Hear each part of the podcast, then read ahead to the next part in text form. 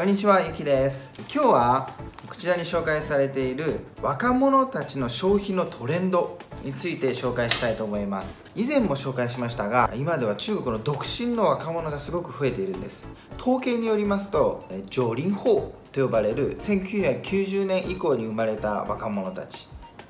人口は1.7億人。このうちの割合が男性が54女性が46となってます。そして、まあ、この1.7億人の中で結婚した人、まあ、結婚の登録を出した人の人数は約1000万人未満。そして結婚率はま10%くらい。そして離婚率が35%ということになってます。なので結婚していない人が多い。そして離婚した人も多い。ということで独身者がものすごい多いわけですね。でその理由として挙げられているのはま結婚を束縛と考える人が多くなった。あとは収入が不安定であること。それから生活費の増加。それに伴って出産に踏み切れない。という理由で結婚したくない。ということ。中国では結婚したらすぐに子供を産むというのが伝統的な考えですから。結婚したのに子供を言わないと周りの親戚たちにいろいろ言われるわけですね。それが嫌だから結婚しないという人もいます。その中で消費がですね今までは見栄の消費だったのが今では自己満足の消費に変わっているということです。そちらを詳しく見ていきましょう。何度もお話してますが中国ビジネスではキーワードが若者でしたね。このビデオもありますのでぜひ、え、そちらもご覧ください。あと合わせてですねその概要欄に貼ってあります私のブログその中で詳しく紹介しているのでぜひチェックしてみてください。これを合わせて読むことで知識も深まりますし中国について中国ビジネスについてトレンドがよくわかるようになってますのでぜひそちらも見てください。ではまず最初に見栄消費。この見栄消費というのは今までの中国の消費の傾向。これはもう皆さん印象にあると思うんですがブランド物を着ると。もう大々的にブランドが書いてあるもの派手な服を着る。そういったものですね。でこれは受け身的な消費であると言えます。で例えば化粧をするとしたら周りからいい印象を持ってもらいたい。車とか贅沢品高級ブランドを持っているというのは自分の成功とか尊厳プライドを誇示したいとステータスを誇示したいそういう心理が働いているとこちらの筆者は言ってます。これが見栄消費。でそのモチベーションですね。その動機となるものは全て自分の外にあるんですね。外からの影響外がどうやって見るかということ。どのように自分が人目に映るか。でその人目に映る自分をグレードアップさせたいというのが動機になってるわけです。ここで例に挙げられているのはマオタイと言われる梅状梅状っていうのは白酒っていうんですね。まあお酒ですね。これは接待の時とかによく使われるお酒ですね。高級なお酒。これはまあアルコール度数も58%とかですからすごいお酒ですね。でも中国では一つ前の世代の人たちはよくこれを接待とかで使いますね。僕もよくあのお付き合いで人と会う時はですねその倍以上出されることもあります。何度か倒れて動けなくなったんですけどそれほど強いお酒ですね。で下のブログにはですね購入場所も書いてありますので5000円くらいで売ってるのもありますからぜひ、えー、そちらも見てください。他にはですね熟練した師匠が作った茶葉お茶ですね、まあ、中国ですからお茶が贈り物とかによく使われるわけですがその缶入りになった高級品のお茶すごい高いのもあるんですね。そういうのを買うとかもしくはあとは成金ですね。今の成金たちトゥーハオって言うんですけどまあ悪いイメージがあるその単語ですがトゥハオと呼ばれる成金たちがもう喜んで買っていくっていうのはルイ・ヴィトン。中国では LV って呼ぶんですね。ルイ・ヴィトンですか？LV って呼ぶんですけど、まあ、そういったものそれはまあ見え消費の特徴だと。典型的なものだと言ってますね。でそういったものがその見栄消費をする人たちの購買欲を刺激するわけですね。でその見栄消費で購入される商品の特徴としては4つあると筆者は言ってます。それがこれですね。まず知名度が高く一目でわかるブランド。それからブランドのプレミア価値が高いもの。そしてブランドの象徴性があるもの。それから有名人やスターが使っているもの。まあそのステータスが誇示できればいいわけですから有名であったり有名な人が使っていると。そういうのがいいということですね。誰でも知ってると。そして自分のメンツが保たれる。で流行に乗っていると思わせることができると。しかしですねここで筆者が言うにはこういったものに全く興味のない人たちはそういうものをただ見せびらかしたいだけで個性もないしダサいと感じると言ってます。皆さんはどうですか？そう思いますかね？次に自己満足消費。これが今の若者たちのトレンドですね。自己満足消費が今の、まあ、中国での主流になっている消費形態。若者はキーワードですからこの若者がビジネスを動かすわけです。この自己満足消費に合わせて今の中国のビジネスも流れが変わってきてるわけですね。では詳しく見ていきましょう。まず自己満足消費というのは能動的であって自発的である。そうですね。自分が欲しいと思うから買うと。周りに流されることはなく世間の目に合わせることもない。そして自分の内面ですね。内面の感じ方を重視するわけです。自分がどう思うか好きかどうかそれが重要なんですね。自分なんです。中心は。そして自分を満足させるわけですね。もちろん自己満足ですから。例としては可愛い写真を撮って SNS にアップしたいから1時間かけて化粧をする。これも自己満足である。あとは着心地がいいから。フィットしていない服でも可愛くない服でもそれを着ると。であとは安いワインを買って自分で飲む。これは接待をするためではなくて自分でその味を楽しみたいから。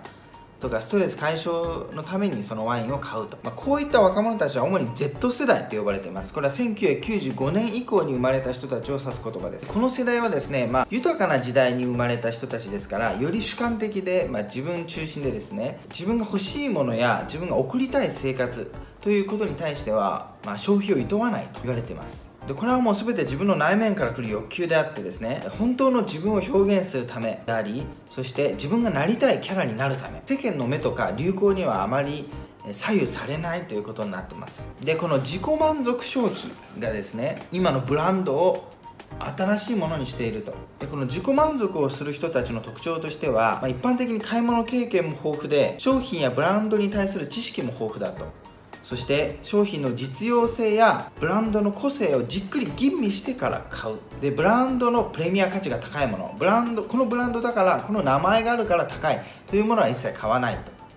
しかし、まあ、節約、まあ、すごい節約するというわけではなくてそれに見合った価格え価格ならばそのコストパフォーマンスが良いものであればそれを買うと。消費は厭わないということですね。でそういった商品の特徴にはこの3つがあります。まず商品のクオリティが高いということ。そして包装も綺麗ですね。パッケージとかそういうのも綺麗にデザインされているもの。そして高すぎずお手頃価格であるものと、うん、割高なものはダメなんですね。一番いいのはま質が良くて安いというのが一番好まれるそうです。まあ、売る側ですね。でこれでビジネスの流れはですねこの3つを重視するようになりました。まず高級な材料を選択する必要はないと。高級な材料だから売れるということは今ではもうなくなっていると。あと2番目は贅沢すぎる包装は必要ない。包装にお金をかけて値段が高くなっちゃったら買ってもらえませんからそこまで包装にお金をかける必要はないと。で3番目商品の実用性とデザインに重点を置くと。そういうことですね。その資本とか全てまあデザインとか実用性に投資した方がいいということですね。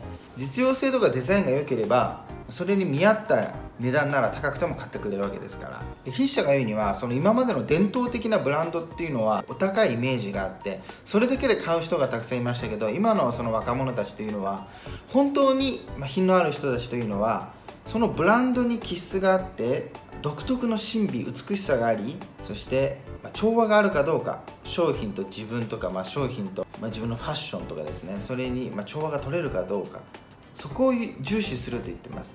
そして自分の生活に個性を与えてくれるかどうか、うん、独特なものにしてくれるかどうかあと興味深い面白いインスピレーションを与えてくれるかどうか自分の考えに影響を与えてくれるかどうかそこを重視してブランドを買うと言ってますね。で売る側はこれを満たして初めてその自己満足消費者との内的共鳴ですね。その共感とかその共鳴を引き出すことができると。ちょうどそれで消費者に訴えかけることができるということですね。で例えば紹介されているのは中国の化粧品ブランド。これも有名ブランドには勝りませんがその独特さとかユニークさですね。そのユニークさでもしくは鮮明な個性そういったもので多くのファンを集めたと。でこちらも中国の化粧品については以前あのご紹介しましたね。ちょうどマーケティング方法と一緒に。こちらもぜひご覧ください。さてここでですねまあ自己満足消費で重要なのは、まあ、個人としての私をどう表現するかことでしたね。今の若者たちは自分の表現自分のために買うわけです。でこの自己満足消費ではま自分の願望ですね。自分のアイデンティティにどうフィットするかとその商品が。というのが重要でしたね。ここで筆者はアイデンティティについて2つ紹介してますね。まず人のアイデンティティは2種類に分けられると。1つが社会的自我。社会的アイデンティティというものですね。これは社会においてあなたはどのような人か。またどのような人になるべきか。と周りからのどう見られるかということですね。周りからどう定義されるか。2つ目が個人的自我。これは自分のことをどのように認識しているか自分自身がですね。そしてどのような人間になりたいかと理想な自分はどうなのか。でこの2つがですねよく自分の中で葛藤を引き起こすとジレンマになってですね、まあ、自分探しなんて言ったりしますが、まあ、こういうよくわからない状態に陥ることがあると。でこの例としてですね例えばバーリン・ホー。1980年以降に生まれた人それからジョリン・ホー1990年以降に生まれた人たちは反逆的堕落的常識外れなどという悪いレッテルを貼られたりしますが苦労にも耐えられ同情的で革新精神があると行動で示した人も多いと筆者は言ってますね。そのまあ社会的にですね社会的な見られ方だと、まあ、堕落的だと言われますが実際はですねビジネスとか見てても若い人たちが成功してしてる人たちも多いですし努力もする人も多いと。他にはですね古い考えでは女性がお酒を口にするというのは良くないと言われていました。今では飲酒する女性も多いですから至る所で見られると。そしてストレス発散や機嫌が悪い時なんかお酒を飲むなんてことは普通だと筆者は言ってますね。でさらに日本のブランドです。日本のブランドほろ酔いありますよね。ほろ酔い。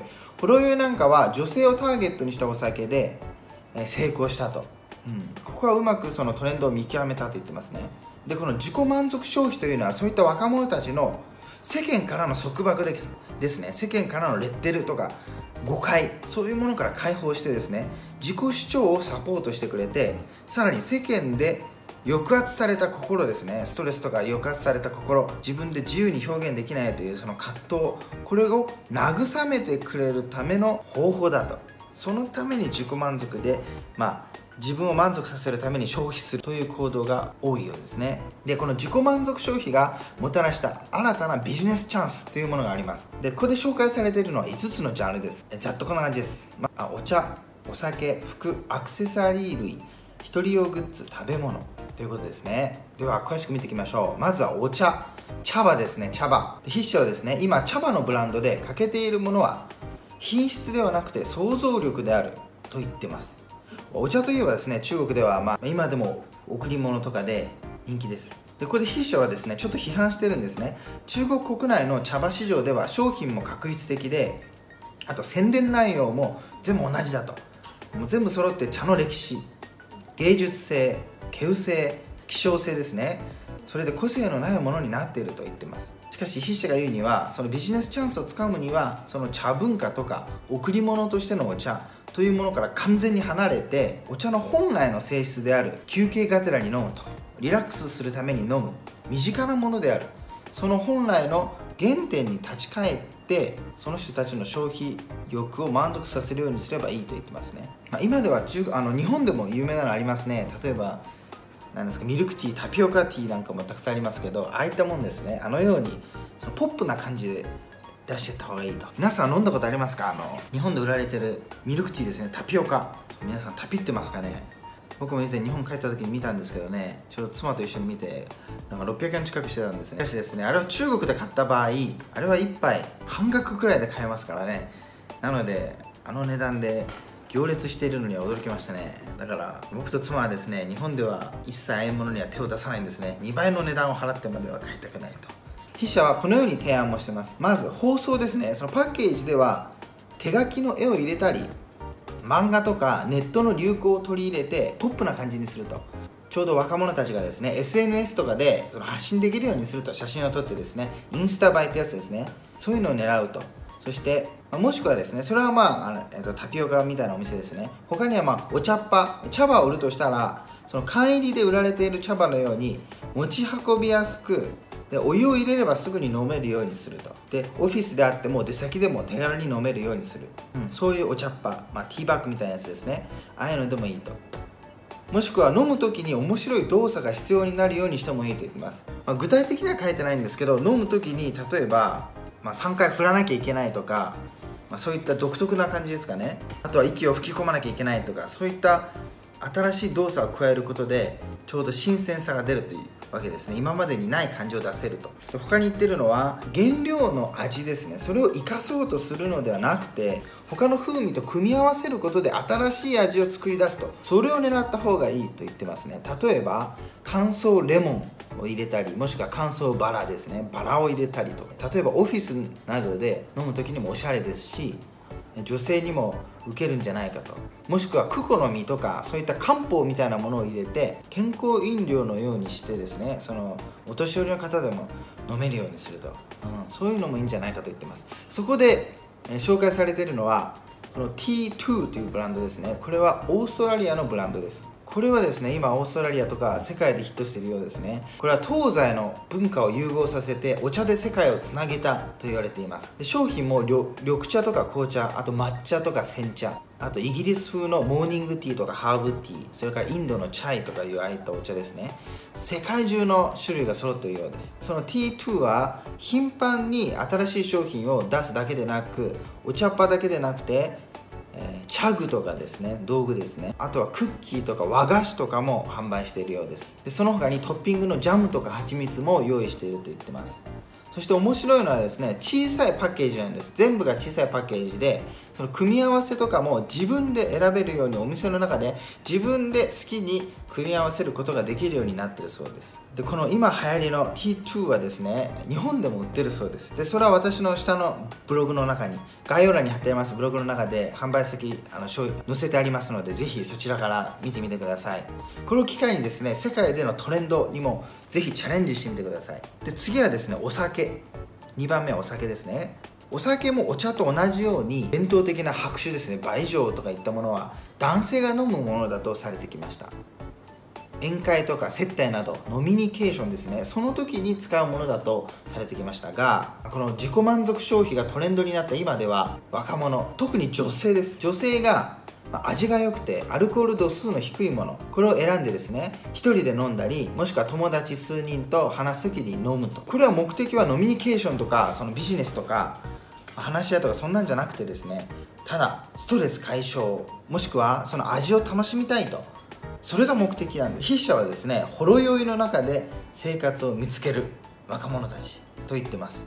よくわかりませんが、えーと、この記事の中で紹介されている会社ではジャン・シャオバイという会社ですね。お酒の会社ですね、まあ、こちらもですね日本で購入できます、えー、下に貼ってありますからぜひ見てくださいね。ぜひ購入してみてください。2017年金賞を受賞した甘みとフルーツの香りが華やかな白酒と書いてありますね、うん、ぜひ飲んでみてください。で次3番目服です。今までの消費の傾向ではデザインとか外観それから風格やさらにスリムフィットですね。着れば痩せて見れるとかあと品があるとかそのシーンにあって特色があるけどその露出しすぎていないといったものが人気でありましたが自己満足消費ではそれがちょっと違うわけです。今では外観はあまり気にしないと。それと同時に着心地がいいというもの。あと健康的で材質とかが体に合っているものを重視すると。さらに自分の個性を引き出してくれるブランドこれを求めていると言ってます。最近ではですねタオバオで人気なのが大きめサイズの女性服ですね、うん、体に合うとか関係ないんです。ただ着心地が良ければいいので大きめのサイズと。部屋着とかは大きめのサイズがいいんでしょう、ね、あとは男女兼用の服です。男女兼用の服であればちょっと大きめだったりしますからそういう服。さらにはあと漢服ですね。漢服分かりますか？こういったものですね。着物みたいなもんですが漢服とかあと JK の服女子高生ですね。そういった制服です。あとロリータファッション。このもの。こういうのが人気なんですね。で僕も最初はこれコスプレかと思ったんですがね街中にたくさんいるんですよ今。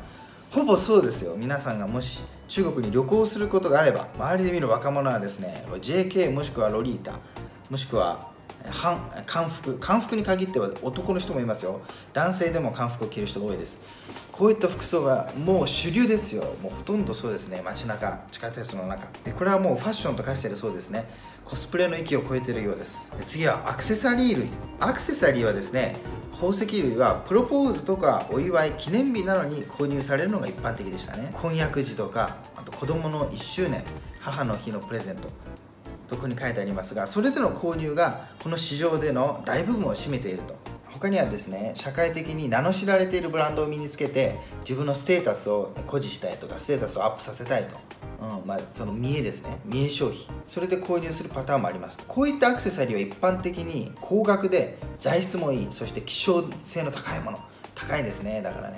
しかしデザインはですね典型的ほぼ同じと。個性はほとんどないものが特徴。こういったアクセサリーの問題はリピーター率が少ないってことですね。リピーターが少ないと。プロポーズも2度する人なんてあんま多くないですよね。ですからこういったことで買う人何度も何度も買う人は少なかったと。しかし今はそしてマーケティングも確実であったと。まず有名人のイメージキャラクターを起用してそしてテレビやネットの CM そしてその次に店舗に来てもらって実物をチェックしてもらうと。このスタイルが定着していた。他には KOL マーケティングというものがあります。これはまインフルエンサーとかを使ったもので詳しくは以前のビデオにあるんですがこれは中国でよく使われるマーケティングの方法ですね。ぜひチェックしてみてください。でこれをですね自己満足消費の観点で見るとたくさんのアイデアが見つかると筆者は言ってます。例えばですね自分のために買うわけですから恋をしたからとか給料がアップしたから自分へのご褒美にとかドラマの主人公が身につけてたから私もそれを身につけてみたいと。もしくは新しい服にしたの。新しい服に合うアクセサリーが欲しいと。もしくはただ単に嬉しいから買う。何でもいいわけですね。そして自己満足消費であればその服が違えば、まあ、違ったアクセサリーをつけてもいいわけで身につける頻度とかそういったシーンも豊富なわけです。なので購入する回数も増えると。そしてアクセサリー業界もその自己満足消費に合わせて商品を開発することで売れ行きが良くなるわけです。今ではその自己満足消費者に合わせたそのいろんな種類のアクセサリー種類も増えてきてるわけですね。たくさん増えてきて材質とか希少性はそれほど重視されないので、まあ、商品も高すぎないと。高すぎても売れませんからね。このように成功した中国のジュエリーショップはキーリンというものがあります。ところがですねその婚約指輪から卒業とか出産入学などさまざまなパターンでの商品を出しているそうで中でも有名なのはですねこのパンダちゃんのアクセサリーらしいですね。購入先はですね下に書いてあります。下のブログから見てくださいね。下のブログから皆さんが購入すればですね下のブログをぜひご覧ください。プレゼントとしてもいいですよね。今彼女がいらっしゃる男性の皆さんは、ね、彼女とか好きな人のためにプレゼントしたいと。そういう時に、えー、このようなアクセサリー自己満足消費型のアクセサリーですね。いろんな種類バラエティ豊富なアクセサリーをプレゼントするというのもなかなか素敵ですよね。最後に一人用グッズもしくは一人用食べ物。今はまあ独身の若者が増えてですねストレスもあると。残業とか夜更かしも当たり前そうなると孤独に寄り添ってくれて気分を和らげてくれてそして単調な生活に色彩と癒しを与えてくれるような、まあ、お一人様食品やお一人様商品が必要とされていると筆者は言っています。これはどういったことなんでしょうか？例えばですね家電製品とかであれば一人で住んでれば健康が気になったりしますよね。その時には豆乳メーカーなどというものがあります。1人用の豆乳メーカー。大豆を入れてですね水を入れれば豆乳ができると、えこれも便利ですよね。これで栄養不足を補えるなんてね。これはまあ僕も欲しいんですがあと湯沸かしポットですね。その大きいものは必要ないと小さいもので十分だと。他にはですね最近は独身女性の健康志向とかダイエット志向が増えてきてですねミキサー1人用ミキサーですね。このミキサーで野菜ジュースを作ったりあとはワッフルメーカーですね。ワッフルを作って朝ごはんにすると。簡単にできる方がいいですからね。あとは面白いのは自家製ヨーグルトメーカー。え、これもすごいですね。自分で作れるらしいですね。でこういったものがですね今もうトレンドになってるようですね。この中でですね僕も豆乳メーカーとかいいですね。豆乳メーカーあとはヨーグルトメーカーとか面白そうですね。こうすれば毎朝飲んでもいいですしね、えー、ぜひ買ってみたいんですけど、まあ、他にはですね家具とか食器とかいろいろあるわけですね。一人様用お一人様用のものは、このようにですね中国では若者が中国を変えてるんですね、えーってみたいんですが。でこれでま日本でも売ってますからね。そういった、まあ、購入先は下のブログですね、まあ、何度も言ってますが下のブログをぜひ見てください、まあ、このようにですね今若者が中国のビジネスを変えてトレンドを変えて流れを作ってるわけです。でもちろん日本にはもうあるものもあればもしくは中国が先取りしているものも多いわけです。他にもですねいろいろ中国の若者についてのビデオもたくさん出してますので学歴についても出しましたね。中国の就職難。他にはですね減塩とかですね。以前は砂糖を自然甘味料に置き換えてその使用する砂糖の量を減らすというトレンドがありましたが今では減塩ですね。塩を使わないと。塩を使わないとイケメンになるらしいですよ、えまあ、それも詳しくはですねそのビデオをご覧ください、まあ、このようにですね中国の情報トレンドを発信しておりますのでぜひ、えー、これからもチェックしてください。で、えー、少しでもお役に立てましたら下のこれですねグッドボタンこれを押してチャンネル登録もぜひお願いいたします。ではまた次回お会いしましょう。さようなら。